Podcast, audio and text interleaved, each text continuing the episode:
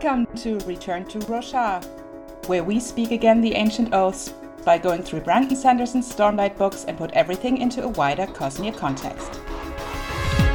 So, a spoiler warning is in effect for every Cosmere book published at the time of recording, and that means up to Rhythm of War for now.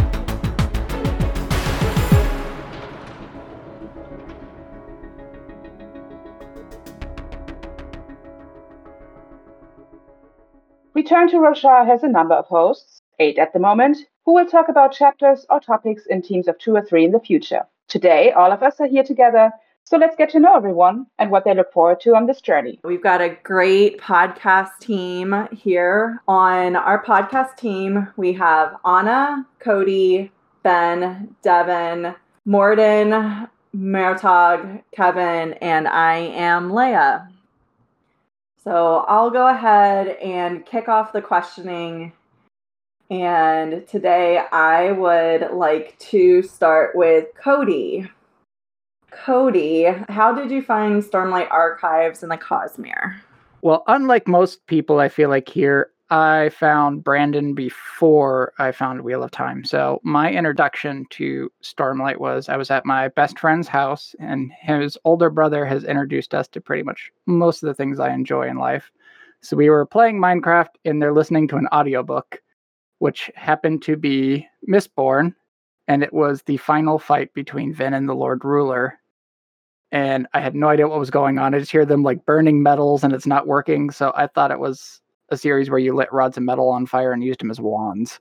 Like, so I was like, a year later, I'm like, what was that weird story we were listening to? I have to finish that. So I found Brandon. What an initial like perspective on Mistborn, like just burning metal rods and shooting powers out of them at people.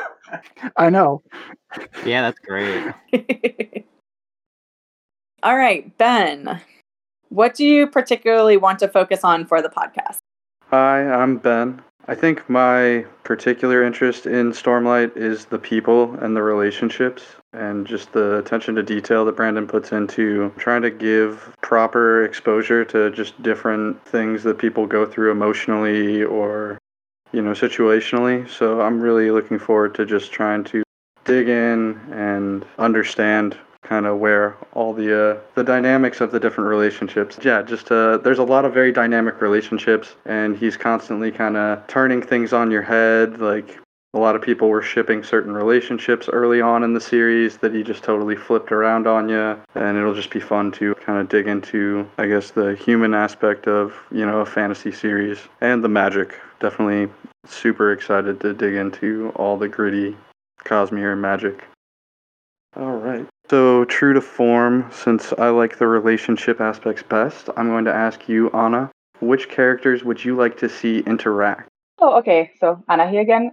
That's one of the questions that I came up with when I was thinking about doing a wider Cosmere thing. And there are so many, so many good pairings that I can't think of one of the, from the top of my head that I would like to see most, mainly because I'm very, very wonky on the timeline. But I think everybody from Mistborn era 2 could be up for being seen on Roshar, right? That seems like how the timelines are syncing up. Yeah, they should be able to make it for the second half of the series. So, yeah, then I want to do something that I know many people would hate, but I would love that I would want to see a Wayne Lopen interaction. You're not the only one. No, I'm not, but I know that there are many people who hate them both. I think if you hate one, then you hate both. Michael Kramer likes to do the same voice for both as well, which, you know, doesn't help for a lot of people, I'm sure. Really? Yeah, he does very similar. For some reason, he does Lopen as an Australian, right? Kind of. They kind of have like a weird, like, The Cockney. kind of Cockney, but like a little bit more like a low class Cockney. Definitely not like a high class Londoner. Definitely more like a low class. I didn't know there was a high class cockney. Yeah. That does not exist. Not words I have heard in the same sentence before. You know, I'm trying to give him a little credit. I'm sure there's some out there. That's the solution. The Herdazians are high class cockney. Anybody listening from the UK, definitely give us correction if there is, in fact, a high class Cockney. Please write in, please.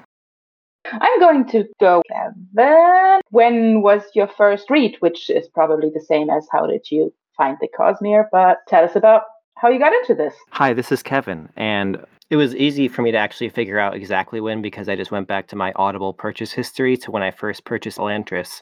Like I think it was Cody alluded. I picked up immediately after I finished Wheel of Time for the first time. I went right into Brandon Sanderson. So it was the summer of 2017, and I had just finished Wheel of Time, and I had no idea what to do because the first time you finish that book series is kind of like this void that just you don't know how to fill it. And I did do rereads many, many times after that point of Wheel of Time, but that's when I first did Elantris, and I was whelmed. I enjoyed it. what 10 things I hate about you reference?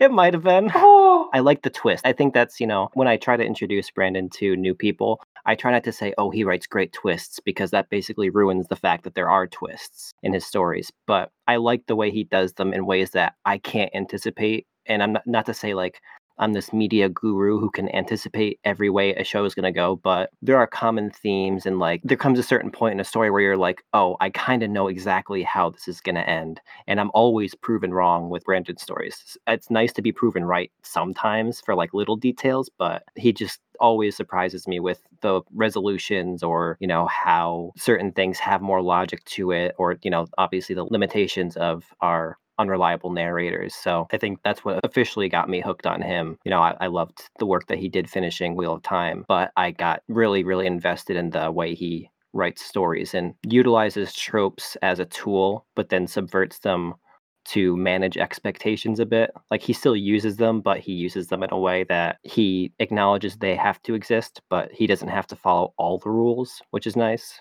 I think it's an extension of what Robert Jordan was so great at. What he did was he thought about the concept of a world savior and what that would really entail. And what Brandon does is he thinks of a magic system and what that would really entail. Yeah, yeah, for sure.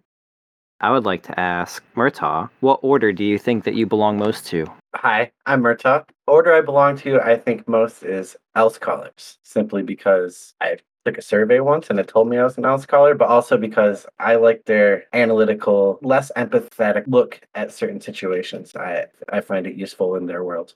Also, I'd really like to be able to just light pitch on fire on command. Soulcasting is a good reason. Let's see questions. I would like to ask Moradin when did you do your first read? My name is Morden, by the way. My first read was 2012, 2013. I started reading Mistborn while I was waiting on A Memory of Light to be released. Then Way of Kings was right after that in 2013, just before Words of Radiance actually came out. And then just everything kind of started, well, I guess you could call it a Sanderlanche with this one. I kind of just kept going afterward and I reread it all the books several times. My brain was blown when I read Words of Radiance and a certain uh, sword decided to show up out of nowhere. All right. Um, let's see. D, what character do you love to hate?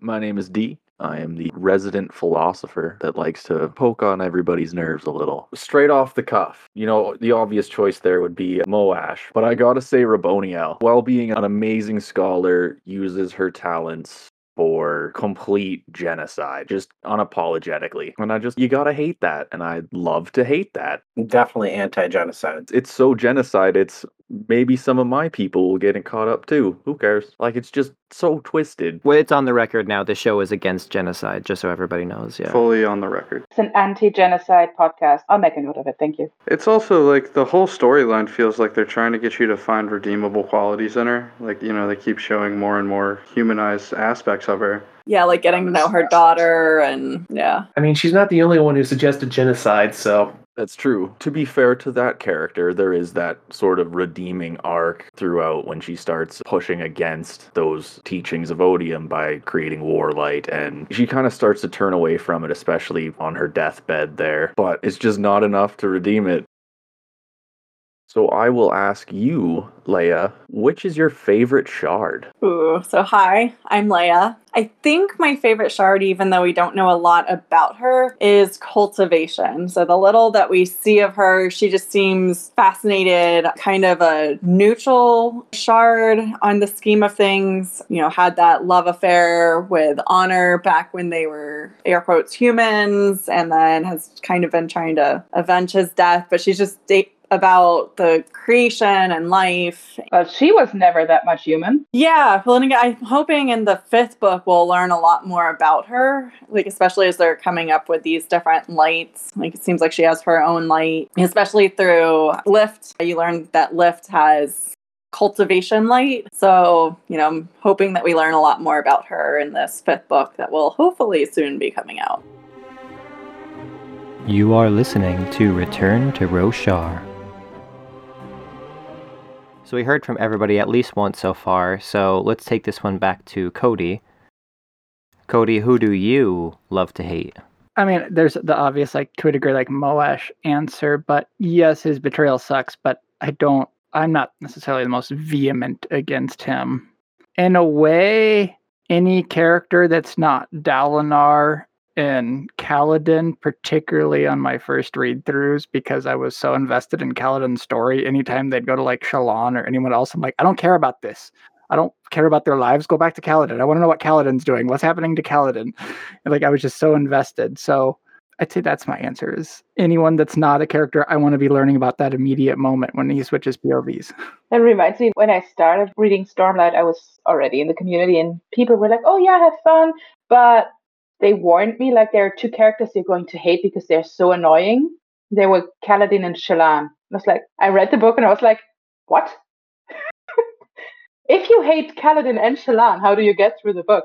But in the first book, I mean, I'm not even sure who I love more. I think it's basically Shallan, but Kaladin is like, ah.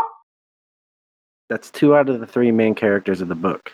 Yeah, and it baffles me. Like, I have no idea who that was. There were multiple people that decided they were so in sync on how awful Shallan is and how annoying. And Kaladin was just like, he's just a wet blanket. It's like, no, he's a well written character who happens to have depression. He is a well written wet blanket. Yeah. Yes. It's intent. It's all about intent. And for me, it wasn't even necessarily like that I found Shallan per se annoying. It's just I didn't connect with her as a character in the same way. Like I had never connected to a character quite like Kaladin. So it was like like it just was so consuming to me. It's like everyone else, it's like we, we can wait on you. We can we, we can get to you at the end of the book. I don't know. Shallan appeared on the page and I was like, Yep, you're my girl because I identify a lot with her. I tend to identify with the first female character that pops up, but Shallan and I have a lot of things in common. I'm I'm not as good an artist and I don't have a tragic backstory, but I still connect with her. Yeah, so I figured it was just the red hair. maybe that that that works too. It's Way of Kings. We have one female character and that's a redhead, so the two female characters.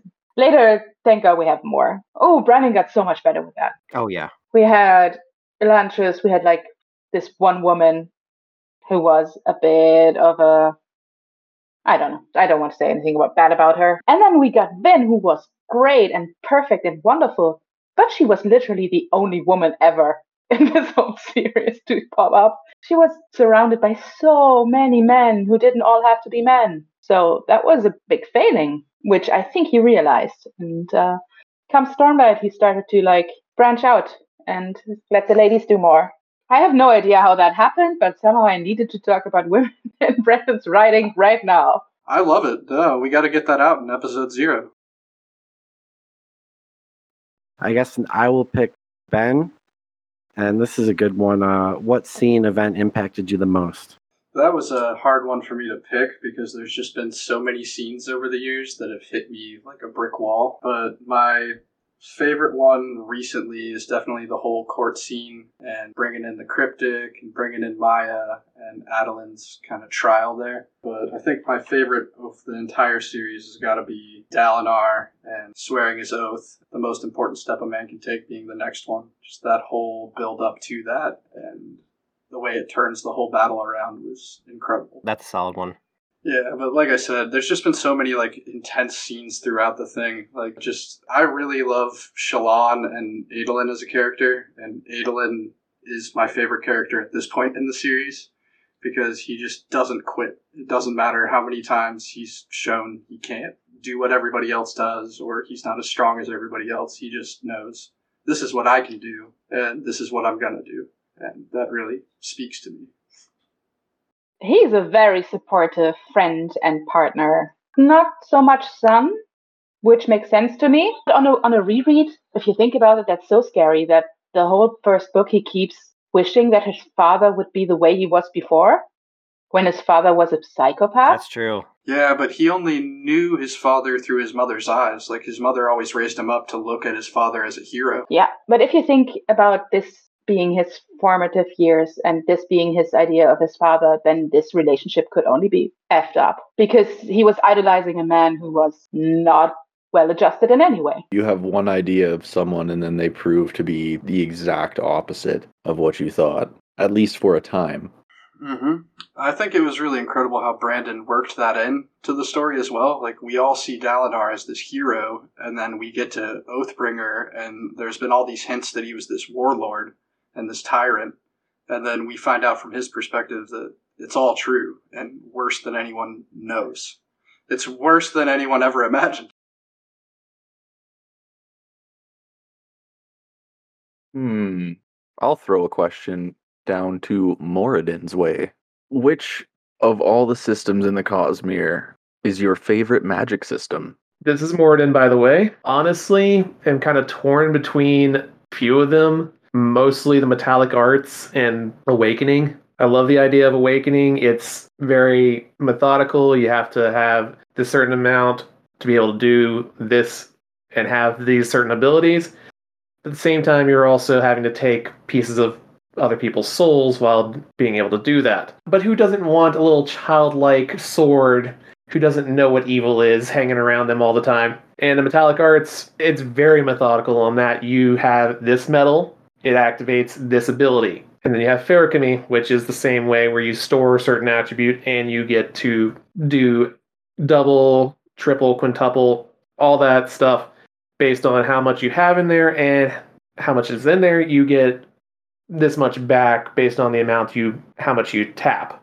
And then of course, being evil, I like hemalurgy a lot. you don't see many of these things where it's just like, oh hey, I'm just going to steal your power by spiking you, and then I'm just going to shove the spike in myself. Yeah, that was pretty brutal. Part of Mistborn reading all those scenes. When they describe it too as like, oh yeah, you're tearing off a chunk of their soul too while you're doing it. Yeah, that's that's great uh, visualization there. Oh yeah, and the fact that if you survive that somehow, and it can be done, especially if you happen to be a gold twin born, it's still going to cause issues because you're basically scarring over that tissue, or scarring over that spiritual portion of the tissue there. I think we're all like cringing right now. Charming. I visibly did so. It's just like it's a lot of really cool things that can be done, and the combination of the powers, especially, is insane. hmm because while you have these crazy knights radiant who can do practically anything, just a combination of two powers between Allomancy and Feruchemy can cause some insane just effects. And then if you have someone like the Lord Ruler, if they're actually using their full power instead of just being hyper confident about their fight, it's not going to end well for anybody. All right, so Murtaugh, what shard would you like to take up? It's Harmony. I've got two of the 16. You know, I guess I'm not good or bad, but I also have the excuse if I can't help you, sorry, diametrically opposed shards, I'm trying, but I just can't make it happen. Yeah, in, inbuilt excuse to take a day off. Let's just have this conjure manipulate you from here on out. There's Marsh too. There's some downfalls to every shard, for sure. I'd love to have Milan around. Yeah, I just find the downfalls of Harmony are a little bit slightly less worse than, you know, being forced into being an evil monster, as some of the shards will do to you.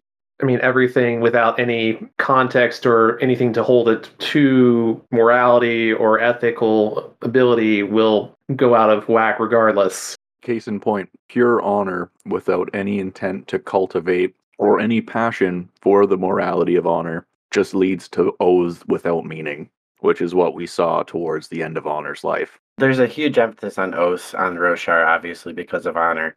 And that doesn't always lead to a good place, really. It doesn't. Especially the whole perspective side. That's why Syl is always confused because she's like, this is honorable, but also like at the same time, if I was on the other side, it wouldn't be. So that's what do I do here? Well, honorable doesn't always mean right. It really doesn't. Just like I know how Rayse always wanted to see odium as passion, and the way things work, passion unchecked can ultimately lead to odium regardless. But yeah, harmony. I mean, he's he's hanging out, and he's a god. Good guy.